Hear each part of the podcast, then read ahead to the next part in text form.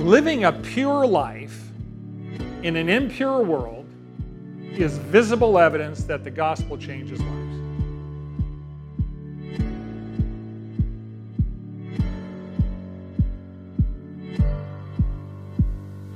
Welcome to the Manna Bible Lessons Podcast. Manna is a Bible study life group that meets at Valley Baptist Church in Bakersfield, California, every Sunday at 9:30 a.m. However, if you're listening from another part of the world, then we welcome you, and we invite you to stay tuned after the lesson to hear how you can submit your prayer request to be on our prayer sheet. Thank you for joining us, and now, here's Brad Hanick.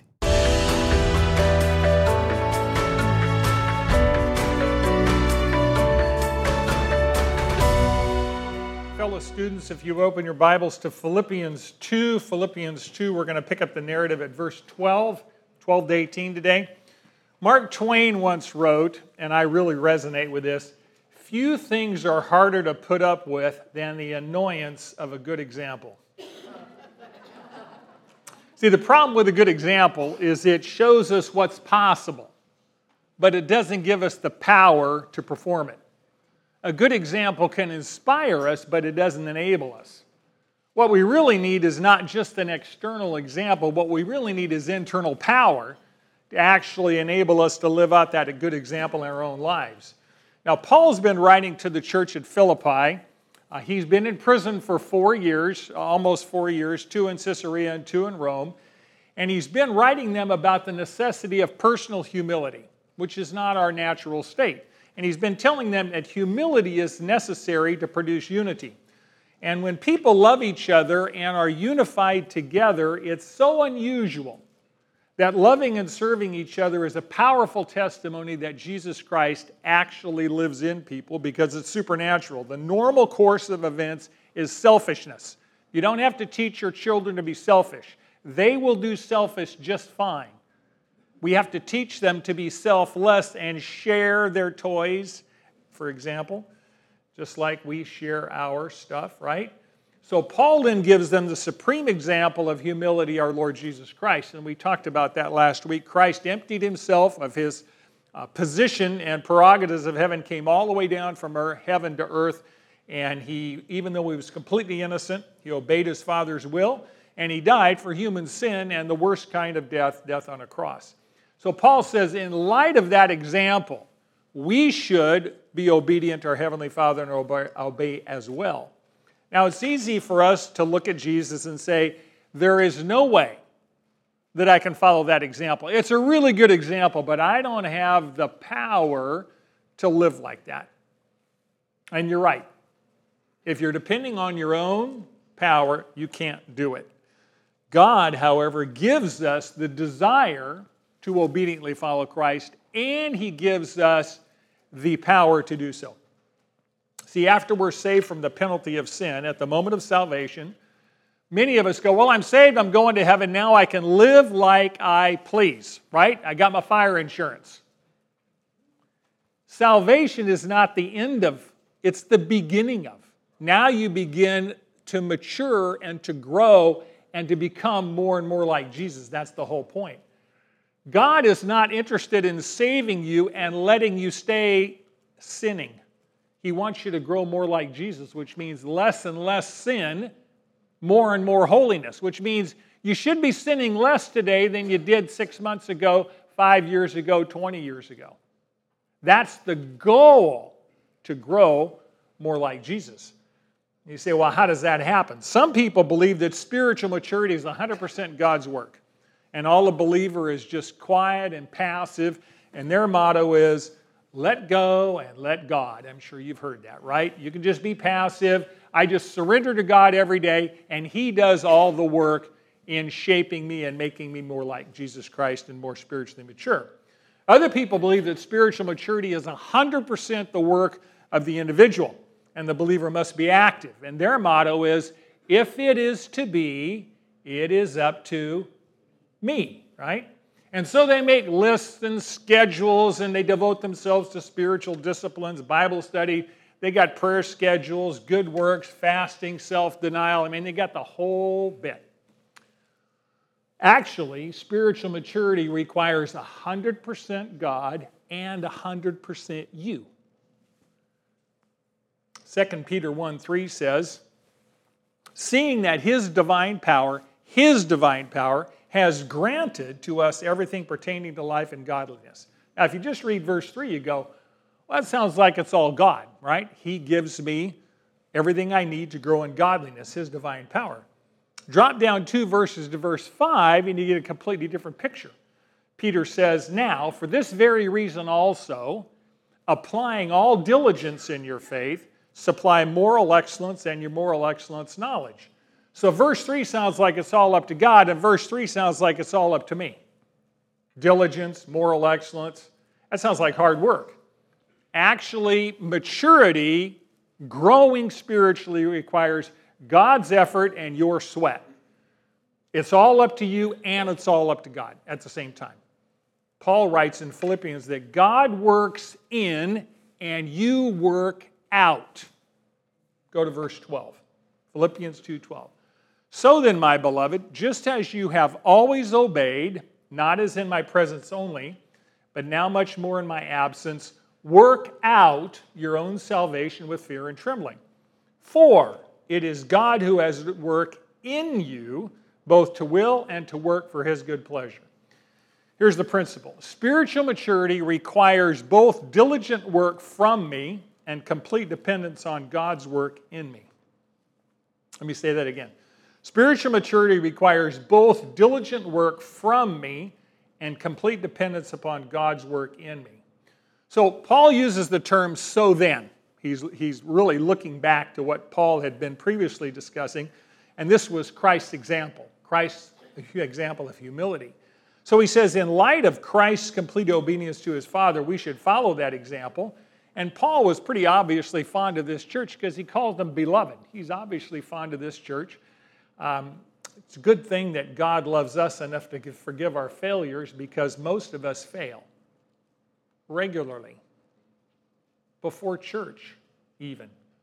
Maybe during church, even, right? He says, you have obeyed in the past, which is interesting that this church has a habit of doing what God says. By the way, that's a really good habit to get into. Would you agree? When God says something, it's a good habit to do it immediately. See, hearing God's word does no good unless you do what He says. Knowing more about God's word does not do any good unless you do what He says. You can get a prescription and you can know you should take it, but it won't do you any good, Jeff is nodding, unless you actually follow the schedule and take the medication, right? Jesus said, if you hear my words and do them, you're like a person who builds their house on the rock, stable. If you hear my words and don't do them, you're like someone who builds their house on the sand. Well, the rock stands firm, and the sands shift with the wind and the waves, so it's actually not just knowing, it's knowing and doing and following and obeying what God says that brings stability in your life. Now, when you read verse 12, it sounds like Paul believes that spiritual maturity is 100% up to the believer. He says, work out your own salvation with fear and trembling. Verse 13 seems to say the exact opposite. Spiritual maturity depends on God's work in me. He says, for it is God who is at work in you. Actually, it's both and. It's not either or. It's all of you and all of God. An example of this is the children of Israel. They've just left Egypt. God has done, of course, the 10 plagues, brought them out of Egypt, and they are trapped in the desert. They've got mountains and desert inside them, they've got the Red Sea in front of them and the Egyptian army behind them, and they are precisely where God wants them to be. Dependent, no way out. The only way forward is through the Red Sea, and they are terrified. So Moses said in Exodus 14:13, but Moses said to the people, do not fear. Stand by and see the salvation of the Lord, which He will accomplish for you today. For the Egyptians whom you have seen today, you will never see them again forever. The Lord will fight for you while you keep silent. Verse 15. Then the Lord said to Moses, why are you crying out to me? Tell the sons of Israel to go forward. So 13 and 14, verse 13 and 14, sounds like it's all up to God. Moses says, stand by and see the salvation, what God is going to accomplish for you today. Well, that's not what God says. God says it's not stand by and passively see what God will do. It's go forward and actively experience the salvation of the Lord. So it's both and. This phrase, work out your own salvation. It's not a command to work for your salvation. It doesn't say work up your salvation. It doesn't say work on your salvation. It says work out your salvation. Remember, the church at Philippi has already been saved, right? I mean, they know Christ. Their sins have been forgiven. So this does not refer to earning your salvation in the sense of you have to work for your salvation. We know that Ephesians 2:8-9 says, for by grace you have been saved through faith, and not of yourselves. It is the gift of God, not as a result of works that no one should boast. So God declares us not guilty, not based on our good works, because our good works are vastly insufficient, based on Christ's perfect work on the cross for our sins. And when we're confronted with the truth of the gospel, we still have to choose to express faith, to turn to God, turn from sin, and accept His gracious gift of salvation. Paul is not writing here about the process of being saved from the penalty of sin. That's when you come to Christ and you say, Lord, I'm a sinner, I need a Savior, and I confess that I'm a sinner, will you forgive my sins? I accept that. He's talking about after you're saved, it's time to grow up. He's talking about sanctification, which is a fancy word that means you should be sinning less and behaving more like Christ as you grow up. You should be becoming more like Jesus. He says, now that you've been saved, don't stay a spiritual infant. I mean, if your children were stuck at 3 years old for the next 30 years, we would say something's wrong with this picture because the normal course of behavior is to mature, to grow, to develop, to learn new skills, to grow physically as well as intellectually. Now, spiritual maturity is not automatic. With our children, if you feed them, they will grow, right? I mean, that you don't have to do much else besides that. Spiritual maturity requires God work and our work. Now, this word work out, it literally means to develop, to bring to full completion what God has already begun in you. It means to live out in daily practice what God has worked in you through the Holy Spirit when He saved you. It literally means continuous effort. Keep on working out. Now, in ancient times, this word work out had two particular applications. It referred to working a mine. You know, you're going in for ore, silver, copper, gold, silver. You worked a mine, or you worked a field in order to get a crop. Now, God has made many deposits in our lives, has He not? He's given us the Holy Spirit. He's given us salvation. He's loved us. He's chosen us. He's given us His Word, the Bible. He's given everybody here a spiritual gift or two. He's given you a spiritual family. He's given you the ability to communicate with Him in prayer. He's given you the hope of heaven. And He's given you work to do on earth while you're here and people who need to hear about Jesus. So God's made a lot of deposits in our lives. And He says, I want you to work that field with the seed I have put in your life, and I want you to produce a crop. When you plant a seed in the ground and it sprouts, it takes a lot of work to bring that plant to full maturity and fruitfulness. You have to water it, weed it, fertilize it, prune it, cultivate it, fight the insects and animals who want to eat your crop and harvest it. I tried growing something as basic as tomato plants, cucumbers, and squash.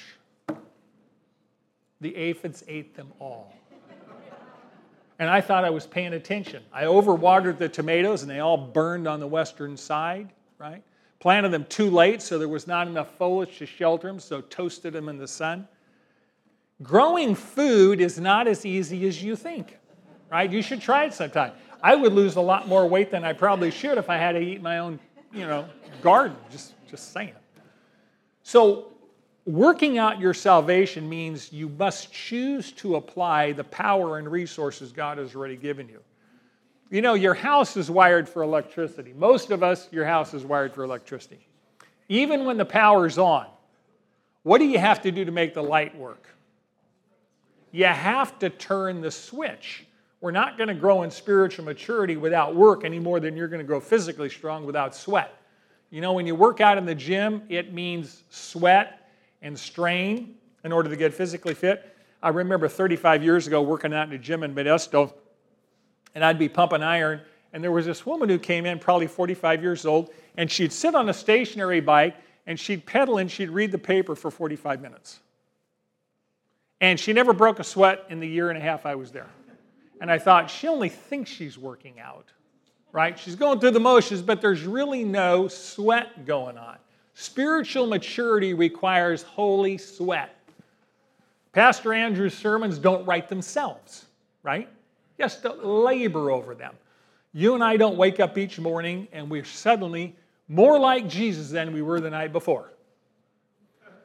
You know, the reality is, until you get at least one cup of coffee in a shower, most of us are not very much like Jesus at all first thing in the morning. Some of us need 2 cups, right? So the good news is you and I need spiritual workouts, and who custom designed your workouts? The Holy Spirit, because He knows exactly what areas of your life you need to grow in, and He custom designed your spiritual workouts so you will grow. And most of our spiritual workouts involve getting bumped and banged and irritated and annoyed by other people who often bring out the worst in us. And that reveals areas of our life that God wants to correct. Now, Paul uses a very powerful athletic imagery. He's conveying the degree of commitment it's going to take to become more like Jesus. 1 Corinthians 9:24. Do you not know that those who run in a race all run, but only one receives the prize? Here's the key. Run in such a way that you may win. And everyone who competes in the games exercises self-control in everything. They didn't do it to receive a perishable wreath, but we an imperishable. Therefore, I run in such a way as not without aim. I box in such a way as not beating the air, but I discipline my body and make it my slave so that after I have preached to others, I myself should not be disqualified. So the prize is growing more like Jesus. The price is holy sweat. Close to the end of his life, Paul's now in a Roman prison in 2 Timothy. He writes to Timothy. He knows he's very, very near being executed for his faith. And he says, I have fought the good fight. I have finished the course. He's talking about a race course, the race course of life. You know, spiritual maturity is a marathon. It's not a sprint. Too many Christians have stopped running and started spectating. That's why they came to Christ 30 years ago and they're still infants. Showing up to church is a wonderful thing, but if all you do is sit and spectate, you're just taking in information. You're getting lots of spiritual nutrition, no problem. You know what you need? Workout. You need spiritual exercise, not just nutrition. We need spiritual workout, and that requires action and commitment. And Paul says, you should be working out with fear and trembling. And you say, why fear and trembling? Well, the word for fear here is phobos.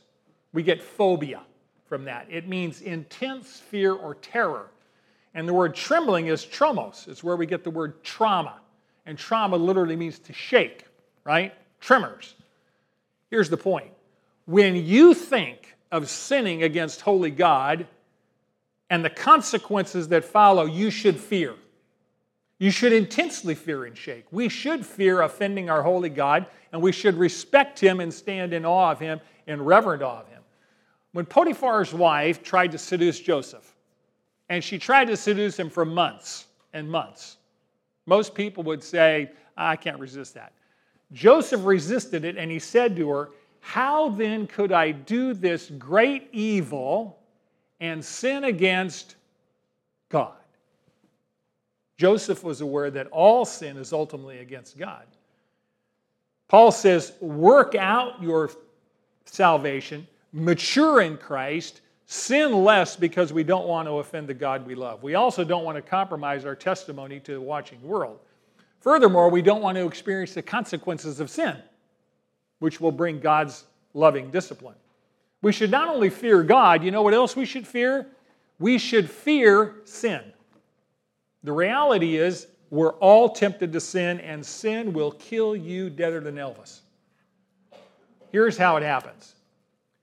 Satan wraps the sin of cyanide inside the chocolate of desire. And he tells us it will taste sweet. And it does for a little while. And then it kills us stone dead. It's terribly easy to take sin casually and God casually because we live in a culture that has redefined sin. It doesn't exist anymore. Everything is permitted. God doesn't treat sin casually. When you treat things casually, you get casualties. When we disobey God, it's treating God casually. It's refusing to treat him with holy fear. Remember Aaron? Aaron's the high priest of Israel. He's got 4 sons. The 2 oldest ones are Nadab and Abihu. And they treat God lightly. They go into the tabernacle to perform the ceremony of worship, which was under strict commands, what you do and when, and they go in drunk. Number 2, they disobeyed God. They didn't take holy fire from the altar of burnt offering that God lit from fire from heaven. They take their own fire in to light the incense, and God's called it strange fire and struck them dead for their deliberate disobedience. See, Paul says your motivation for working out your salvation is, number 1, you respect and honor and worship God. At the same time, you trust God's work, and you fear sinning against God. Why should we do this? Well, it is God who is at work in you both to will and to work for his good pleasure. So God's power enables us to accomplish what he commands us to do. He gives us the desire to do what he wants us to do, and he gives us the power to do it, but we have to cooperate. It says, God is at work in you. This boggles my mind.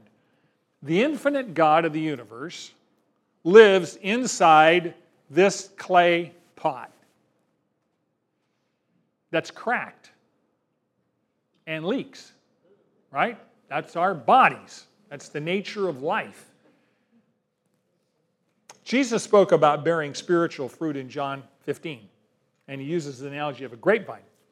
And he says, Jesus is the vine, we're the branches. When we depend on him and we remain connected with him, his life-giving power will bear fruit in our lives. If you cut the branch from the vine, the branch dries up, can't produce any fruit. They throw it in the fire and burn it. Without God's power in our lives, we can't produce any fruit either. Our problem is most of us try and do it on our own.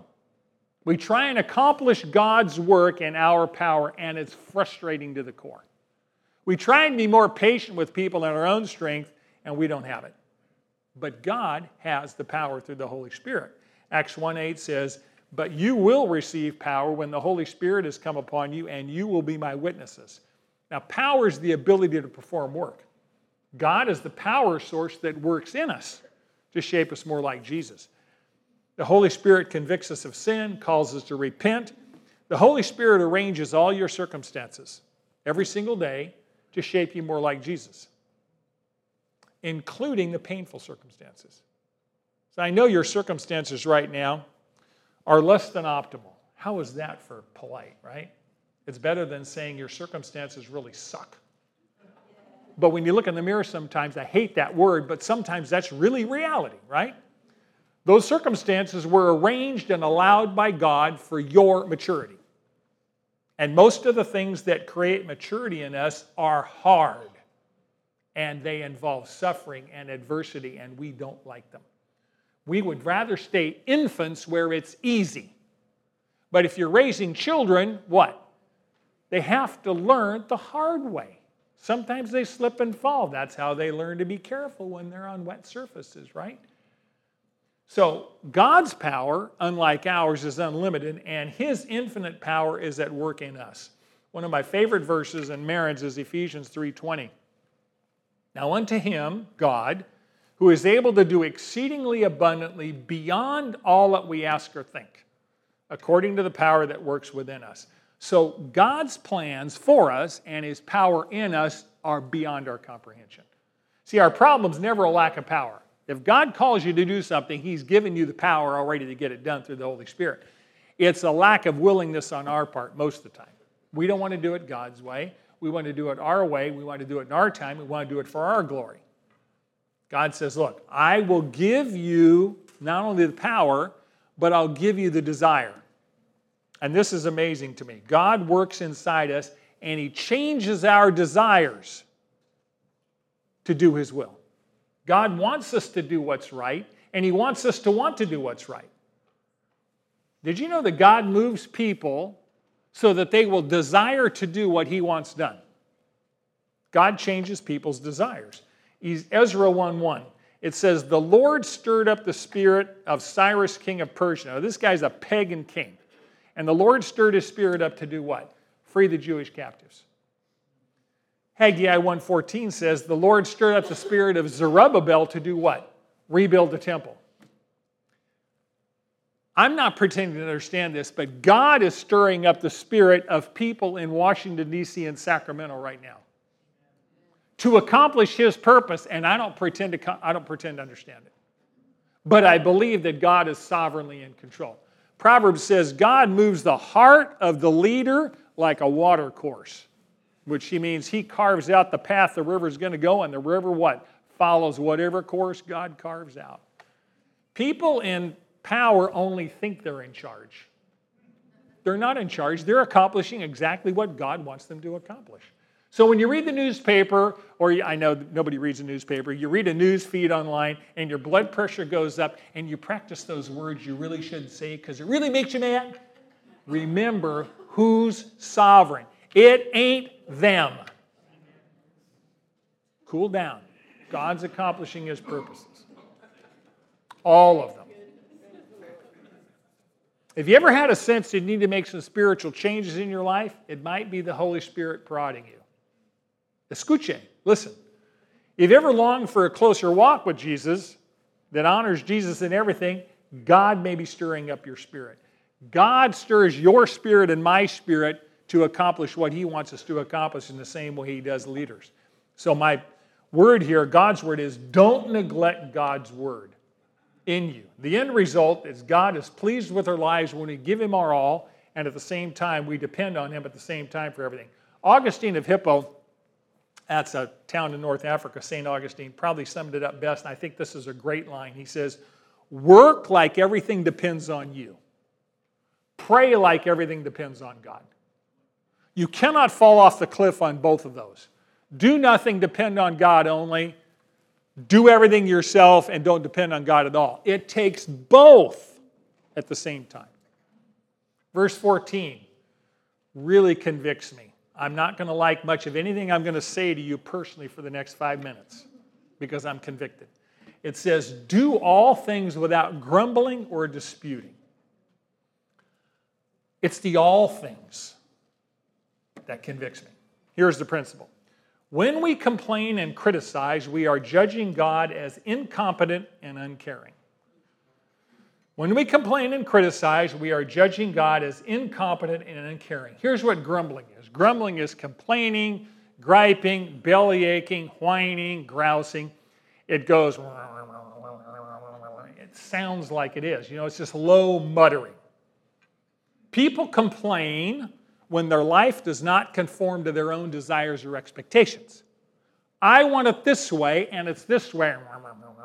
Right? Disputing is a level above grumbling. Disputing means to argue, quarrel, contradict, or criticize God's decisions or actions. Grumbling is under your breath. Disputing is in your face, right? That's the comprehensive command. God commands do all things without grumbling, not some things. One of God's major beefs with the children of Israel is that they were always complaining and criticizing. Remember, God brought them out of Egypt with multiple miracles, 10 plagues, through the Red Sea, opened the Red Sea up, water in the wilderness, manna, etc., etc. He had clearly divined his competence and his care for them for the last year or so.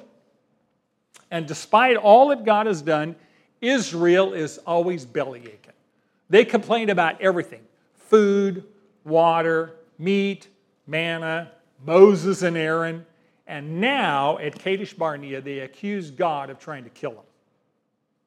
And God had finally had enough. When they refused to follow God into Canaan, Numbers 14:2 said, and all the sons of Israel grumbled against Moses and Aaron, and the whole congregation said, would that we had died in the land of Egypt, or would that we had died in the wilderness. And why is the Lord bringing us into this land to fall by the sword? God says in verse 27, how long shall I bear with this evil congregation who are grumbling against me? I have heard the complaints of the sons of Israel which they are making against me. Say to them, as I live, declares the Lord, just as you have spoken in my hearing, so I will surely do to you, your corpses shall fall in this wilderness. So they complain. The promised land is no good. It's filled with giants, and God's going to use those giants and kill us. Better we should die in Egypt in slavery than be here in the wilderness. God says, okay, you think your way is better than my way? You'd rather die in the wilderness than follow me into the land of Canaan? Have it your way, Burger King. Die in the wilderness, right? When God lets you have your way, that's not a blessing. That's judgment. Because our way is never as good as His way. And I think my way is really brilliant. It's never brilliant unless it agrees with God's way. And that's where our world is today. See, all grumbling is ultimately against God because He's sovereign. Complaining or criticizing is me telling God what He should do. Criticizing accuses other people of what? Not behaving like I think they should behave. So when I complain and criticize, I'm being self-centered. We have an entire culture of self-appointed morality police who usually on social media self-righteously complain about other people and judge them as stupid and evil because they have a different opinion than I do. Many people criticize other people because they feel better about themselves when they tear somebody else down. God says, stop it. Stop complaining, stop criticizing, stop arguing with me, and stop criticizing other people. Why? Number one, God's in control. Number two, verse 15, that you may prove yourselves to be blameless and innocent, children of God, above reproach in the midst of a crooked and perverse generation, among whom you appear as lights in the world. Here's the principle. Living a pure life in an impure world is visible evidence that the gospel changes lives. Living a pure life in an impure world is visible evidence that the gospel changes lives. And this word blameless, by the way, doesn't mean perfect. None of us are perfect. But it means a life that you cannot legitimately criticize as evil. It means there's no discernible sin in your life that you can be accused of. The word innocent means pure, unmixed, unadulterated with evil. You know, if you buy a gold coin, it'll say 100% pure gold. That means there's only gold. It's unmixed with an alloy or something else. If they say it's, you know, so-and-so carat gold, it might be mixed with something else, 18, etc., etc. We are children of God, and God says to His children, be holy because I'm holy. Live a life of moral purity. Don't be corrupted by the filth of the world. Because you're a child of God, you should act like a child of God. You all have children, right, and grandchildren? Many of you do. You have nieces and nephews. You have relatives that are younger, but they're related to you. It makes you feel good when they behave in a way that brings you honor, correct? When they behave in a way that they should, it makes you feel good. Children often look and act like their parents. That's because they share a common DNA. We are children of God because we have God's DNA. He gave us a new nature. It's salvation. He gave us His own nature. When we act like God acts, we demonstrate that we are His children. And the world will notice because we live very differently than the world around us. So how does the world live? Paul describes his generation as crooked and perverse. Now the word crooked, the Greek word is scolios. We get scoliosis. Scoliosis of the spine. It's a curvature of the spine. Someone with scoliosis has a bending of the spine that's not normal. And this is going to be pretty obvious. Crooked is not straight. That's a tough one. I know. Crooked deviates from God's standard. We call morally righteous people what? Straight arrows. That person's a straight arrow. We call wicked people crooks or crooked. They're so crooked you can't screw them in the ground. That's crooked, right? God is straight and sin is crooked, and sinful people are crooked. Now, the word perverse means to distort. It means to deform. It means to disfigure or warp or mutilate. Behavior that is perverse distorts what is true, warps what's straight, and mutilates what's beautiful. Sin mutilates righteousness. It disfigures it. Like throwing acid in the face of someone disfigures that person. A crooked and perverse culture like we live in today loves sin and practices it until they're expert. Many people in our culture are experts at sin because they practice it all the time. If you do something long enough, you get really good at it. Crooked and perverse people are incompetent in doing good. They don't have the Holy Spirit power, and they have never done it, right? And he talks about crooked and perverse generation.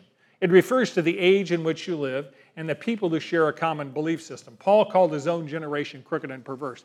That's because that generation, the culture of that era, the culture in Philippi, the culture in Rome, was filled with God-haters. It was filled with people who wanted to do things their way. And of course, we live in a culture of God-haters as well. We threw God out of the schools. We threw him out of the public square. Can't pray, can't talk about Ten Commandments. That's the imposition of religion. We are filled in a culture of God-haters. And God has called you and I, his people, to live in the middle of that perverse, crooked culture. God didn't call you to join a monastery. And you say, well, that's good because I wouldn't do that anyway. Try this one. God didn't call you to move to a state just because you think that there's a lot of people just like you that live there. Now, he might be calling you there, but if the only reason you're going is because I'm sick of these liberals, or whatever name you want to call them, you bring that to the Lord, because God called you to be salt and light where he's now planted you. If he's moving you someplace else, you go. But don't go just because you say, oh, I can't stand it here. Well, Paul's in prison. I'm sure he could have said, well, I can't stand it here, but that's where God wanted him to be, right? Okay, I've been meddling. When you live a pure life and you do what's right, you're going to be noticed because it's obvious you're different. Paul says you're going to be lights in the world. Jesus commanded us in Matthew 5:16, let your light so shine before men. Why? That they may see your good works and glorify, honor your Father who's in heaven. See, lights illuminate dark places. A flashlight's generally unnecessary at high noon in July in a Phoenix parking lot. You can turn it on, you never notice it, right? But it's very useful when we're in a blackout here. You know, there's a storm and the lights go off at 10 o'clock in your house. I would recommend a flashlight and not a candle, because most of us don't know how to deal with candles. A lot of house fires get started with people lighting candles. Christians who only associate with Christians are not bringing the light of Jesus to dark places. Think about it. God has you affiliated with people that don't know him because you're a light bearer, you're a light carrier. Your mission is to bring the love and light of Jesus to people who are lost. Now, some of the people you know that are lost love their darkness because they think it's going to hide their evil. I don't want to be known. I don't want to be seen. I want to sin, and I like my sin. These people will oppose your light because it exposes their wickedness. Others are going to be drawn to the light of your godly character and your good deeds, and they want to know more about the God you serve. The way you keep your light shining is found in verse 16. Holding fast the word of life, so that in the day of Christ I might have cause for glory because I did not run in vain or toil in vain. But even if I am being poured out as a drink offering Upon the sacrifice and service of your faith, I rejoice and share my joy with you all. Verse 18, and you too, I urge you, rejoice in the same way and share your joy with me. Here's the principle. The gospel of Jesus Christ is worthy of our joyful sacrifice. The gospel of Jesus Christ is worthy of our joyful sacrifice. There's two possible meanings to this first phrase. Both of them are accurate. One says, hold fast the word of life, right? Hold fast the word of life. And that means to cling tenaciously to something. I saw news flow this week, and it was about people sailing around the world. And when you're sailing the Southern Ocean, you can deal with 100-foot high waves. Southern Ocean's around Antarctica, very, very dangerous. I think you have to be mentally touched to do that, but there are people that wanted some adventure. And one of them, they have a cam going, and this wave comes along and just sweeps them off the boat. And that's not warm water down there around Antarctica. But fortunately, they were tied off. They had a line, which means they could only go back probably 20, 30 feet, and the line caught them. If you fell off a ship and they threw a line to you, I suspect you would grab it. And what do we say? Hold on for dear life, right? Because that may be the only thing that will save your life, and hopefully life is dear, right? It's valuable, it's precious, so you cling tenaciously. And we should hang on to God's word with that same tenacity. Don't be casual with God's word. Hold on to that. Number two, the word can mean hold forth the word of life. And that means we're holding out God's word, which can give eternal life to those who choose to believe it. We hold forth the gospel. We share the gospel with people. We proclaim the good news that their broken relationship with God can be reconciled through the death and resurrection of Jesus Christ. Now, Paul is writing this, and he doesn't know how long he's got to live. He's actually not sure he's going to get out of prison. He hopes he will, but he says, I'm ready to die. I'm going to go see Jesus. I'm ready for that. But if God wants me to stay here and labor, I'm going to stay here and labor. But above all, he doesn't want his life to go to waste. He doesn't want his labor with them to be a waste.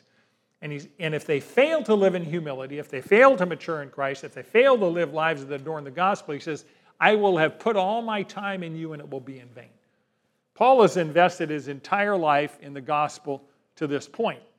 And he compares his upcoming death. He knows it's going to be soon, not sure when. He actually lives about 5 years after Philippians was written, to a sacrificial drink offering.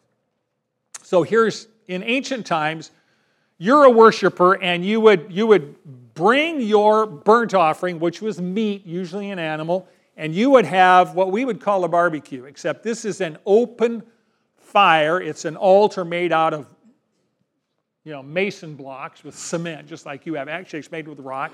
And there's this very hot fire, and you put your burnt offering, your animal, on the altar. By the way, animals were very valuable back then. That was a form of wealth. So you were sacrificing to win favor with the God you were worshiping.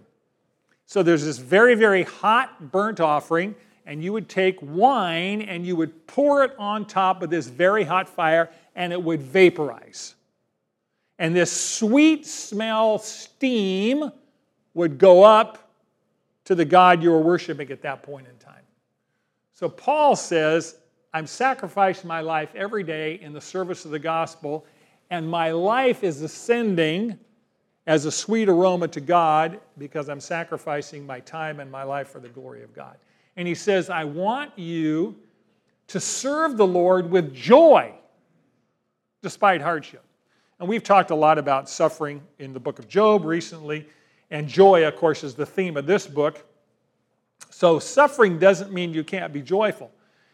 If you're not joyful in suffering, you shouldn't be joyful because of suffering. When you're in pain, I'm not joyful because I have pain. God's not saying that. He says, when you're suffering, your joy is in Him. Not in the circumstances. If I've got cancer, I am not rejoicing because I have cancer. That is an evil thing. I'm rejoicing that my God has promised me heaven and will sustain me through that. My joy is in Him, despite the circumstance. So it's not necessarily joy because of the circumstance. It's joy because of the God who will carry you through the circumstance. Does that make sense? Oliver Wendell Holmes, U.S. Supreme Court Justice, once said, he was a very famous, probably the greatest Supreme Court Justice since John Marshall. He said, quote, "I might have entered the ministry if certain clergymen I knew had not looked and acted so much like undertakers."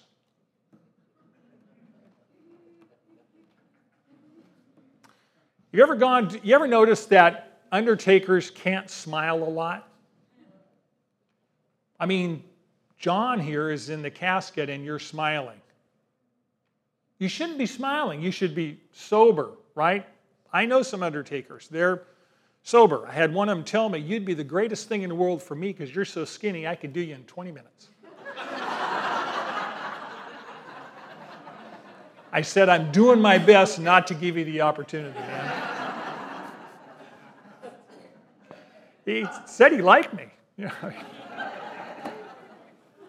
We should not be behaving like undertakers. We have the joy of the Lord, and death is not the end.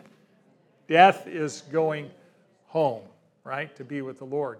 My cousin just died of a massive heart attack at 58, and my brother just had a heart stent and a heart attack this last week at 57. I don't know what you need for a wake-up call, but I would suspect that some of us have had some wake-up calls. The question is, did we wake up? Tracy, I know you woke up, brother. Amen. At a conference in a Presbyterian church in Omaha, people were given helium-filled balloons and told them to release them whenever they felt joy in their hearts. Now, you know, Presbyterians, they don't say, "Hallelujah, praise the Lord," raise their hands. They just not. They're a little more sedate. Baptists are pretty sedate compared to some of our brethren. But at any rate, so they were given this balloon saying, "When you feel joy, let the balloon go." At the conclusion of the service, 1/3 of the balloons had not yet been released. Now, in light of all that Jesus has done for us and has promised to do for us in the future, let the balloon go. Express the joy. Yes, we certainly have a reason for it. Okay, we're going to summarize and then we'll do prayer and praise, so get those prayer requests ready. Point one. Spiritual maturity requires both diligent work from me and complete dependence upon God's work in me. And that occurs at the same time. Complete dependence on God and holy sweat on my part. Same time. Number two, when we complain and criticize, we are judging God as incompetent and uncaring. What we're really doing is saying, "God, get off your throne because I know better than you do. And you're not handling the universe very well because you're not doing it my way." Number three, living a pure life in a filthy world, in an impure world, is visible evidence that the gospel changes lives. And number four, the gospel of Jesus Christ is worthy of our joyful sacrifice. Let me just leave you with this. Every week when we see each other, there's been 168 hours that have gone by from this week to next week. Every one of us has traded that time for something, right? We all are given the same time. Every one of us makes decisions. What are we going to trade time for? Am I going to watch a show? Am I going to go out to dinner? Am I going to exercise? Am I going to do the yard? Am I going to nap? Whatever it happens to be. And there's nothing wrong with any of those. But understand that there's results from the choices you make because there's outcomes for what we choose to trade our time for.